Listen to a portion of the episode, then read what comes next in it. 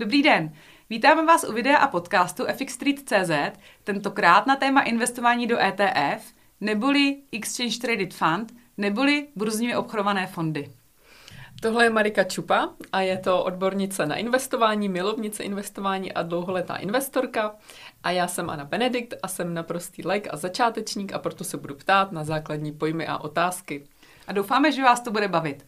Rádi bychom hned na začátku zmínili, že naším záměrem je vzdělávání a pomoci lidem, aby se naučili sami investovat a rádi bychom demystifikovali investování jako něco složitého, časově náročného a vyhrazené jenom pro lidi, kteří mají doktorát z financí. A nečekejte od nás návody, jak každý den vyděláte tisíc dolarů s pětiminutovým úsilím, protože jednak je to nesmysl a jednak naším cílem je opravdu naučit vás, abyste uměli sami investovat. Tahle videa můžete najít na eh, YouTube kanále fx3.cz, kde odkazujeme i na slajdy. A pokud nás chcete slyšet jako podcast, tak nás najdete na podcastových aplikacích na kanále fx3.cz. Naším dnešním tématem eh, je obchodování s ETF.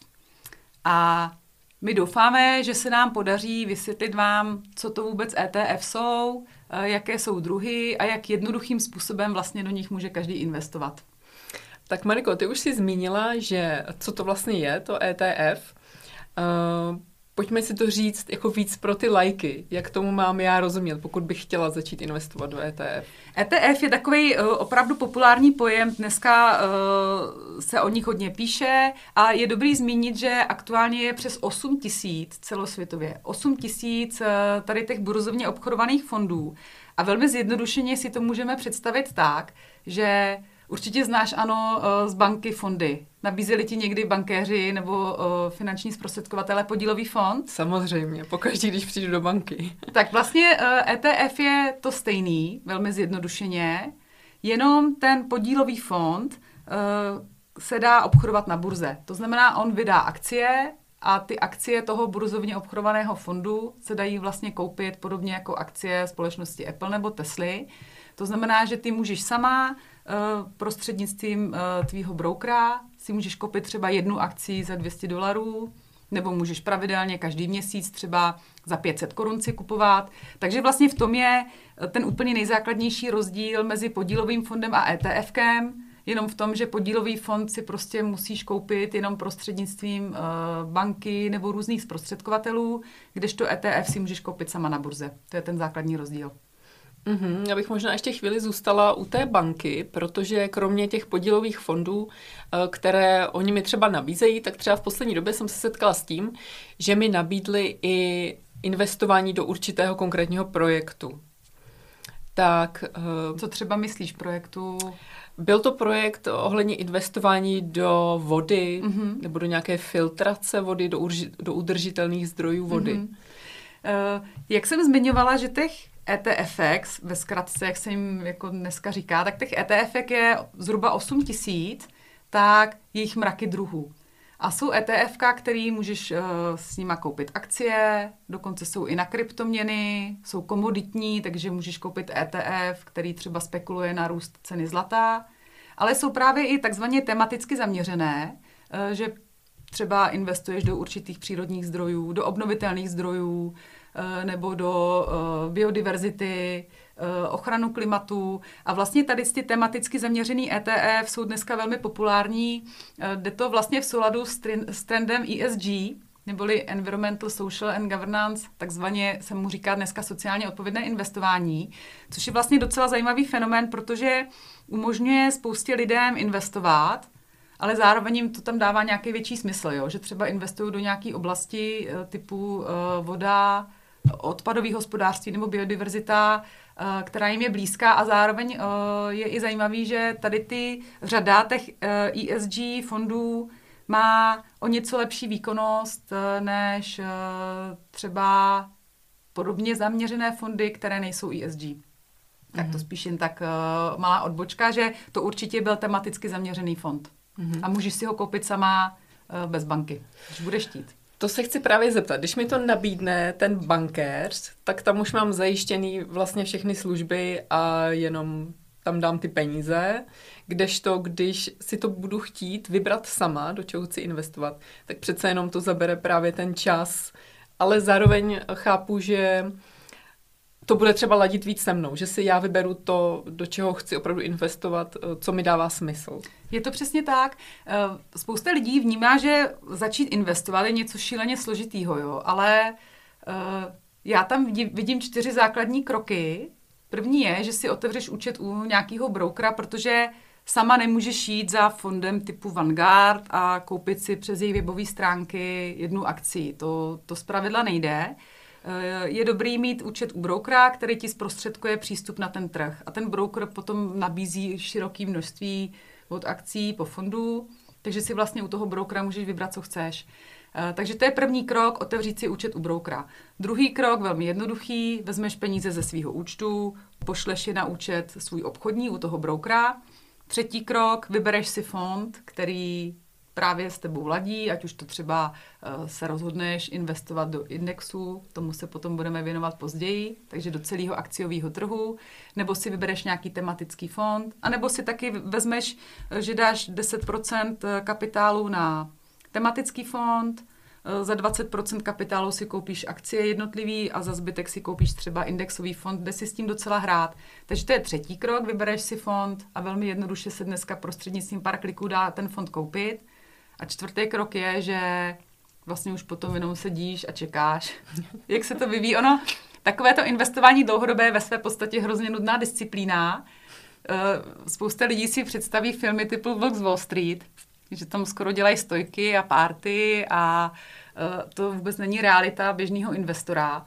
Eh, opravdu většina investorů s dlouhodobým horizontem věnují nějaké úsilí výběru, ale pak už je to vlastně jenom o tom, že neděláš nic. A ono nedělat nic na burze je někdy mnohem lepší, eh, než do toho aktivně zasahovat. Takže to jsou čtyři, eh, čtyři vlastně jednoduché kroky, mm-hmm. které zvládne každý, kdo bude chtít.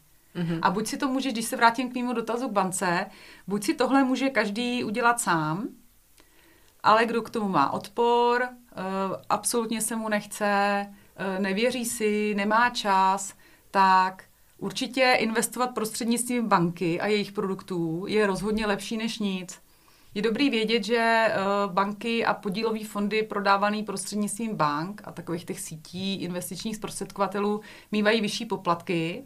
Je to logický, protože ten homework, tu práci za tebe udělá někdo jiný, takže je v pořádku, že uh, musíš zaplatit uh, samozřejmě z peněz klientů, uh, zprostředkovatele, ty bankéře, který ti s tím pomáhají.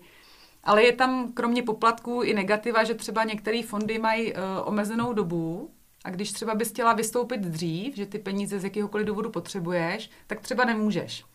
Kdežto, když si koupíš uh, sama akcie nějakého fondu na burze, taky na tobě, jestli je dneska koupíš, zítra prodáš, anebo si je prodáš za pět let, máš tam absolutní svobodu a flexibilitu.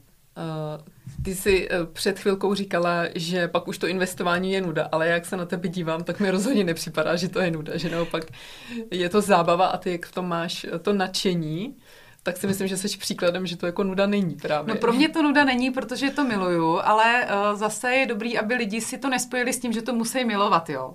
Uh, to je taky, uh, hodně se s tím setkávám, protože investování je moje téma, tak se o tom samozřejmě bavím, uh, když se potkávám s lidma. A spousta lidí mi řekne, mě to ale hrozně nebaví. A je dobrý, aby si uvědomili, že můžou investovat, i když je to nebaví. Jo. Já bych to připodobnila, že doma člověk dělá spoustu věcí, který ho taky úplně nebaví. Jo. Tak musíme uklízet, musíme nakupovat, já vařit. třeba vařit a dělat spoustu jiných věcí, nevím, sekat zahradu. Vždycky i v těch domácích pracích jsou věci, které člověk má rád, třeba rád vaří, ale jako už nerad peče, nebo nerad vyndává myčku, co já vím, ale ví, že je prostě musí dělat, jo. A e, když nebude uklízet, tak prostě doma bude mít bordel, takže uklízí a třeba se snaží najít způsob, jak si to jako aspoň udělat příjemný, tak si vezmeš sluchátka, posloucháš audioknihu, nebo zapojíš děti, nebo něco. A myslím si, že to je i v investování, že je dobrý si říct, nepotřebuju to milovat a přesto můžu investovat. A možná bych si zkusila i pohrát třeba s tím najít si způsob, jak investovat, aby to teda pro tebe nebyla taková hrůza. Jo? Takže když to budeš milovat, je to super, protože ti to umožní víc se o to zajímat, víc tě to bude bavit, víc budeš hledat zdroje, bude tě bavit si o tom číst, ale je dobrý, aby lidi si řekli, no tak to já takhle nemám a tím pádem to odsunuli, vůbec to tak nemusí být. Prostě uh, můžou si najít způsob cestu nejmenšího odporu, když fakt mají odpor, tak prostě jednou měsíčně pošlou peníze právě třeba do indexového fondu. Vědějí, že investují, že peníze pracují a je to takový to minimum, co jsou ochotní akceptovat a pořád je to jako v pořádku, jo. Zkrátka najít si ten svůj investiční styl. Přesně tak. Jak jsme říkali v tom úvodním Přesně díle. tak. Eh, zmiňovala si ještě, že ty akcie se vydávají, což si pamatuju ze střední školy, že vždycky je emitent těch akcí, kdo emituje ty, ty akcie, nebo třeba banka emituje peníze. Tak k tomu, jestli uh, bys řekla víc. Určitě. Vlastně velmi zjednodušeně proces vzniku toho ETF je takový, že uh, za většinou těch největších ETF stojí opravdu velký hráči, opravdu takový ty velký uh, společnosti, světový uh, BlackRock, State Street Advisors, která v Čechách třeba není moc známa, ale Vanguard. Spousta lidí zná Vanguard fondy. To jsou obrovský finanční instituce, robustní, silný, spousta z nich má akcie, které se obchodují na burze vůbec těch samotných společností. A ten, se, ten zpravidla jako řekne, OK, tak já tady chci založit ETF, uh, udělá takzvaný prospekt, což je taková jakoby brožurka, ve který popíše, uh, do čeho chce investovat, jestli bude akciový nebo komoditní, jestli bude rizikový nebo méně rizikový, tam si můžou pohrát s investiční strategií. Tady ten prospekt dá regulátorovi místnímu, takže orgánu dohledu, což v Americe je Security and Exchange Commission, něco jako komise pro cený papíry. V České republice je třeba to Česká národní banka, tak to je vždycky jako je regulátor, který to tam jako projde a řekne, hm, OK, tak dobrý, dostanou uh, razítko. razítko, mě napadlo slovo bumáška, ale dostanou razítko a Potom, říkám to opravdu jako velmi zjednodušeně, ale potom ten třeba ten Vanguard, ten emitent řekne OK, tak já si prostě najdu nějakýho jako prostředníka, který mě pomůže za peníze, které já mám, nebo začnu rejzovat od klientů a nakoupí mi ty aktiva na burze. Takže když třeba uh, zakládají uh, fond, který sleduje akciový index, což jenom připomeneme možná akciový index, Představte si uh, třeba akciový index uh, S&P 500 neboli Standard, Standard Poor 500, uh, který sleduje výkon 500 největších amerických společností. Představte si krabici, do které naházíte podle nějakého poměru 500 největších amerických společností. Máte tam Apple, Microsoft, Tesla, Goldman Sachs, Pepsi Colu, McDonald a teda prostě 500. A to je vlastně index. A když zprůměrujete výkon těch akcí, tak vám z toho vznikne nějaká křivka, která vám uh, ukazuje, jestli ten americký trh, reprezentovaný těmahle 500 firmama, roste, padá. A tomu se říká americký index. A když jsou fondy, které sledují výkon amerického indexu, což znamená, že řeknou, OK, my budeme prostě mít stejnou výkonnost, jako má tady ta krabice s tím pěti, průměrem z těch 500, tak oni opravdu nakoupí do svého portfolia, tomu se říká podkladový koš aktiv. Zase představte si košík, do kterého prostě ten fond ETF nakoupí podle stejného poměru a stejného klíče stejné akcie, jako jsou obsažené v tom indexu a dělá to prostřednictvím takového jako zprostředkovatele, který mu to jako nakoupí a ten zprostředkovatel, který mu to nakoupí, za to, že mu nakoupí ty jednotlivé akcie, zase prodá akcie toho ETFka. Takže to ETF prostě se jako rozkouskuje na x jako miniaturních dílků a prostřednictvím toho zprostředkovatele vlastně ty svoje akcie jakoby hodí na burzu, takže si je můžete koupit úplně stejně jako třeba akcie Apple. A je to vlastně fajn, protože když si koupíš jednu akci toho ETFK, tak vlastníš miniaturní podíl v každý z těch 500 firm, jo? což je vlastně perfektní, protože to ti umožní že můžeš investovat sama vlastně do celého toho akciového indexu. Takže si nemusíš kupovat 500 firm, což by ani nešlo, protože prostě některé akcie eh, stojí 500 dolarů, některé 50, takže bys musela mít obrovských množství peněz a teď zpravovat 500 akcí, ale skrze ten fond vlastně můžeš investovat do celého akciového trhu. Když tedy můžu eh, investovat do celého akciového trhu, tak mě napadá slovo diverzifikace což je v mém laickém pojetí uh, snižování rizika. Je to tak? Je to snižování rizika, je dobrý si říct i B, že ti to snižuje výkon. Uh, vlastně podstata diverzifikace je, že rozložíš peníze mezi víc aktiv a tím pádem, když by jedny akcie rostly, druhý padaly, tak ten průměr vlastně tvůj je něco mezi, jo? Něco ti vyroste o 30%, něco ti klesne o 30%, a takže jsi vlastně na nule. Když bys investovala jenom do nějakých akcí, které vyrostou 30%, tak si řekneš, to je skvělý, prostě jsem vydělala, ale ono se taky může stát, že investuješ do akcí, které klesnou o 30% a pak máš ztrátu. Takže podstata diverzifikace je rozložit to do víc věcí, říká se neměj eh, všechny vejce v jednom košíku.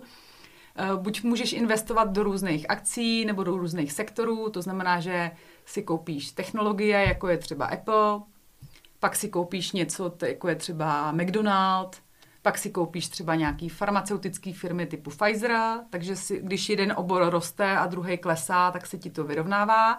A nebo můžeš i diverzifikovat, že třeba, já nevím, si koupíš akcie, pak máš dluhopisový portfolio, dá se s tím taky hrát, ale jakoby hlavní pointa je uh, ochránit se před tím, když jedno aktivum roste, druhý padá, tak ten tvůj výnos se zprůměruje, což je zároveň i nevýhoda, že ten tvůj výkon prostě bude průměrný a nižší, ale málo kdo jako hodí šipku do toho černého středu, jo. Takže se obecně doporučuje uh, pro lidi, kteří tím nechtějí trávit moc času, uh, nejsou úplně jako super odborníci, tak se doporučuje nějaký diverzifikovaný portfolio a vlastně investovat do indexu. Uh, já to nazývám mega diverzifikací, protože prostě investuješ do 500 firm největších v Americe a výhoda je, že s výkonností indexu se porovnává většina velkých fondů a udělat dlouhodobě lepší výkon, než je akciový index, neboli celý akciový trh, tak to umí málo kdo. Říká se tomu beat the market, jakože porazíš trh.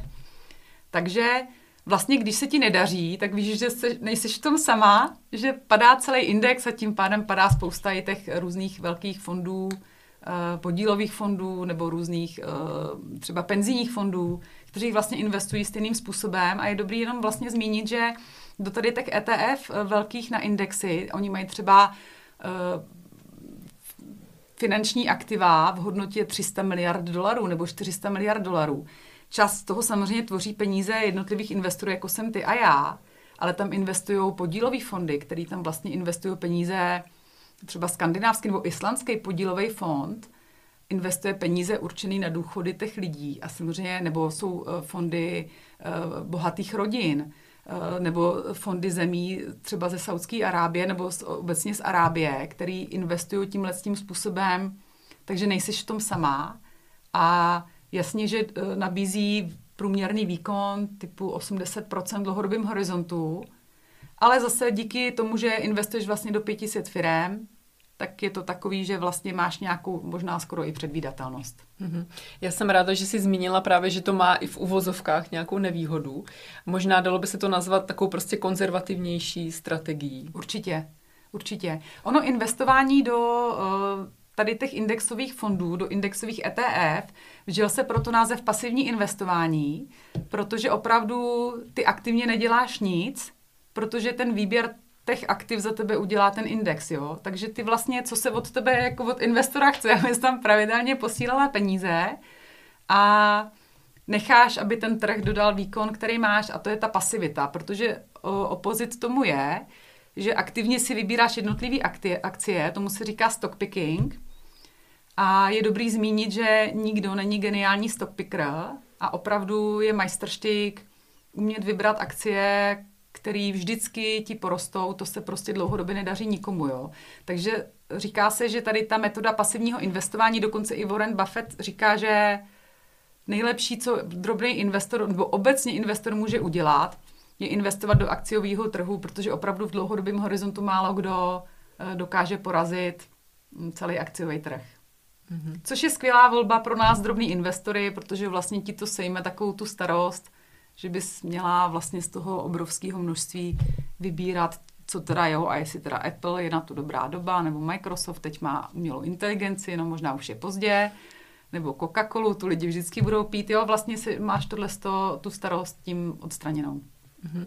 Ještě se zeptám na takovou jako perličku. Jak často ty uh, sleduješ ty akciové trhy? Já sleduju každý den.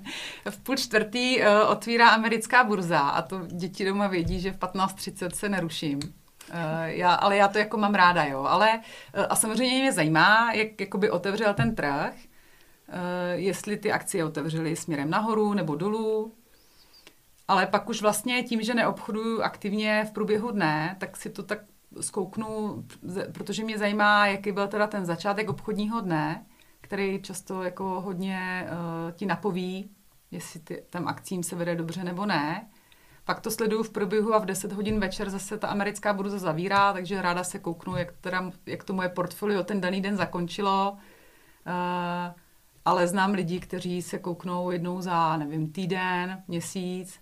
A když trhy klesají, tak se radši nekoukají vůbec, protože je to stresuje uh, a nechtějí vidět uh, ty, ty minusové částky. Mm-hmm. Děkuji za sdílení.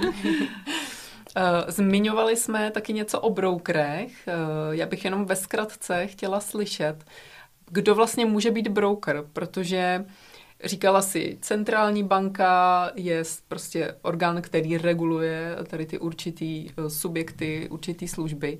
Tak jenom prostě ve zkratce, co ten broker je, co by měl splňovat, na co si dát pozor.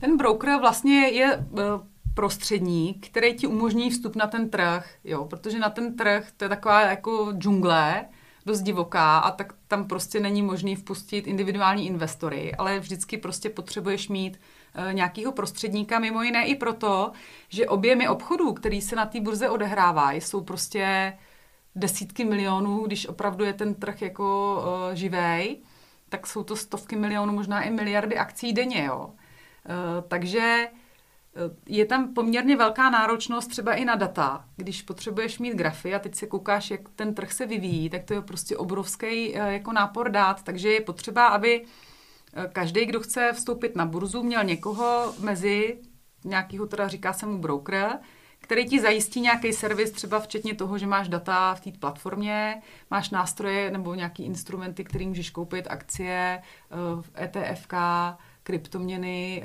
Forex a podobně. A je dobrý, když se zase sneseme zpátky k nám jako drobným investorům, na co se soustředit, těch brokerů je mraky, jo.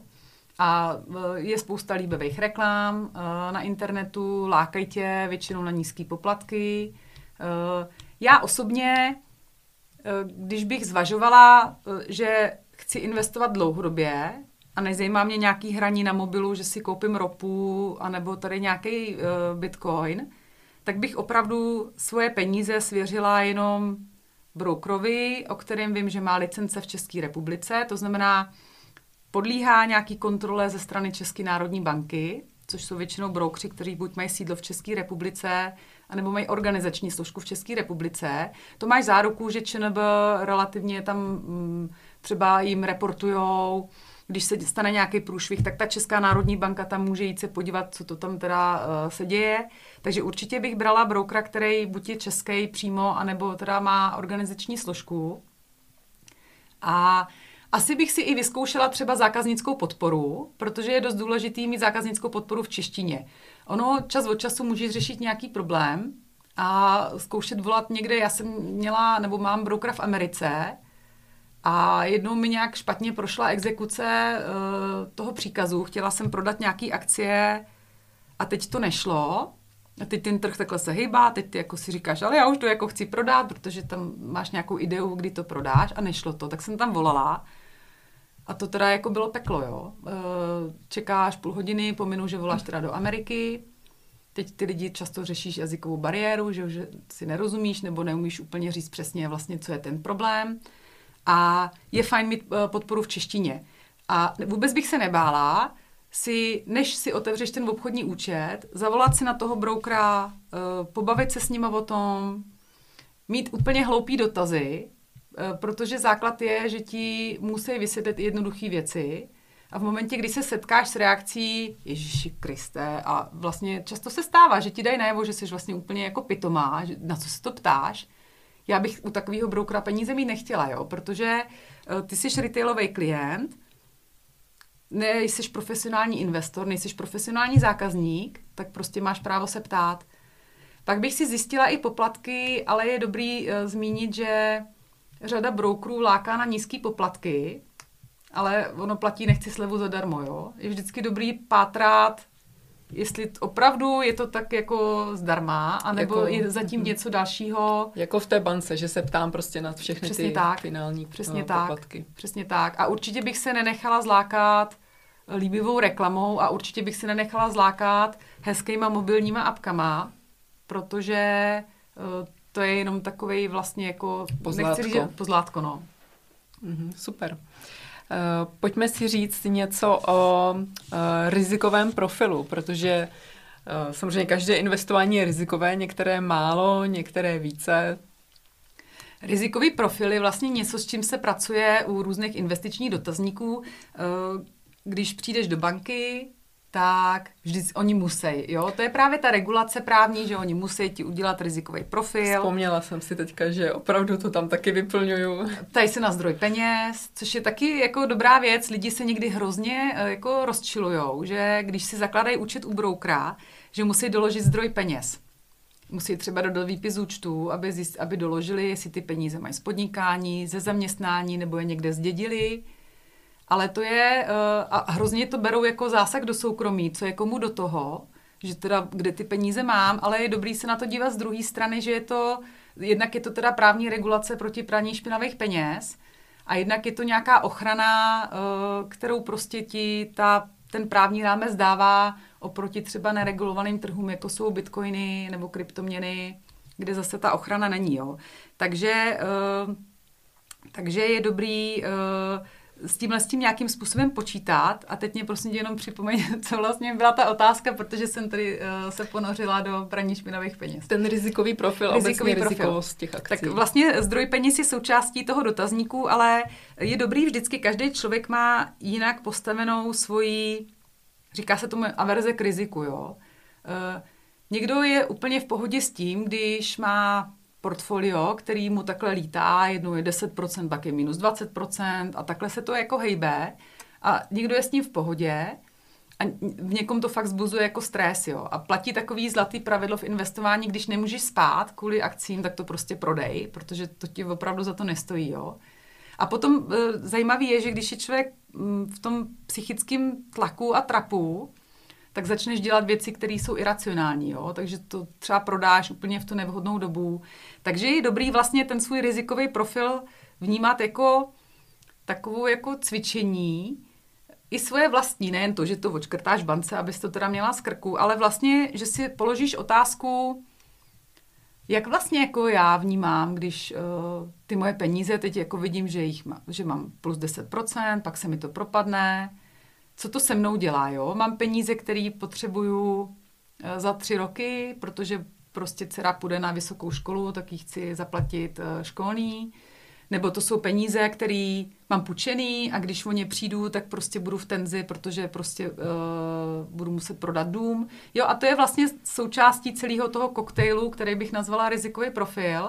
A samozřejmě z toho, co potom ti to vypadne, tak třeba řekneš, dobře, ty jsi docela jako odolná, tak OK, kup si prostě tady akcie malých růstových firm, který třeba v pětiletém horizontu ti udělají, nevím, 300% zhodnocení, anebo třeba taky ne a prostě přijdeš o to.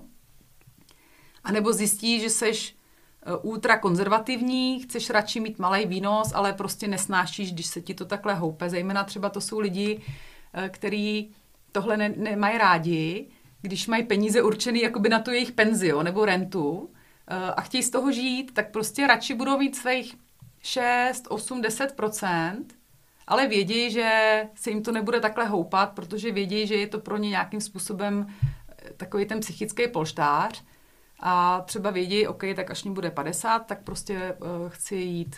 V Čechách je slovo důchod, jo. Mně se líbí to rentierství zahraniční, ale ono to v Čechách není ještě úplně tak zažitý. Tak řeknu, OK, prostě půjdu do toho jakoby důchodu, ale chci portfolio, který prostě mi dá nějakou míru stability i tý psychický. A podle toho tvýho rizikového profilu, což takhle naházíš různé položky, jak do smutý, zapneš to a teď ti z toho něco vypadne, je dobrý si uh, navolit to portfolio tak, aby si právě klidně spala, byla s tím v pohodě a tak ti to jako fitovalo uh, tvýmu stylu, psychice i životnímu stylu. Mm-hmm. Ještě se chci zeptat na termín volatilita. Volatilita souvisí s tím kolísáním. Je to nedílná součást akciových trhů, jo? nebo obecně trhů. A volatilita vlastně znamená, já to vždycky předonávám ke kivadlu, jo? který se vychyluje takhle z jedné strany na, na stranu. A když je, říká se, když je trh volatilní, což je takový jako terminus technicus, tak si představ, že to je úplně rozlítaný. Teď, když si sedíš u těch grafů, zrovna třeba po tom otevření je nějaká významná zpráva, nebo covid, jo, byl úplně totálně jako hysterie, nebo válka, když začne. To jsou většinou takové jako velké události, který, nebo vysoká čísla o inflace, nebo zasedá americká centrální banka, teď všichni čekají prostě, co teda ten Jerome Powell řekne, jestli nadzvedne obočí nebo ne. Eh, a jaká teda vlastně bude ta měnová politika, která zásadním způsobem má vliv na ty trhy, tak když je nějaká eh, hodně negat- často hodně negativní zpráva, tak na ten trh se sejde obrovské množství nákupních i prodejních objednávek a ten trh prostě opravdu tak lítá. Takže akcie stojí 105, pak stojí 115, pak stojí třeba 103 eh, a opravdu ten rozdíl je veliký, jak to kivadlo, který se prostě úplně divoce houpe z jedné strany na druhou. Tak to znamená, že je vysoká volatilita. Je dobrý vědět, že uh, to je jak když máš bouři na moři, jo? Prostě nelíz do toho. A ono zpravidla po nějaký době ten trh se trošku uklidní. Komu nedělá dobře tohle sledovat a zejména když máš otevřený své portfolio, teď vidíš, jaký tam lítají ty částky, je dobrý si opravdu říct, ne, já jako si sednu na ruce. Říká se tomu i jako sedět si na rukou, jo, prostě nedělat nic. Ono se to uklidní po nějaký době. Říká se jako prach se usadí a potom se vlastně ten trh zase získá nějakou uh, míru jako normálního chování. Nějaká volatilita vždycky na trhu uh, je jako potřebná a dodává to takovou tu šťávu, tu krev. A zase, když je ten trh pomalej a línej, tak je to takový nezajímavý pro spoustu lidí, kteří mají rádi tu akci, ale zase je to skvělá, skvělý pro ty konzervativní investory. Mm-hmm. Tohle byl díl o základních pojmech, co se týče investování do ETF. Chci se zeptat, máš ještě něco, co bys ráda doplnila k tomu? Uh, asi ne a myslím si, že si tady uděláme upoutávku na příští díl, kde probereme druhy ETF. Dneska už jsme to trošku nakousli. Aha. A podle čeho budeme vybírat ty ETF, si taky řekneme. A hlavně vám poradíme dvě úplně nejběžnější strategie, jak každý zvládne investovat do ETF a můžeme tady dát takovou jako upoutávku, že to je fakt opravdu jednoduchý. A zvládne to každý. tak super. Tak jo, děkujeme a budeme se těšit příště.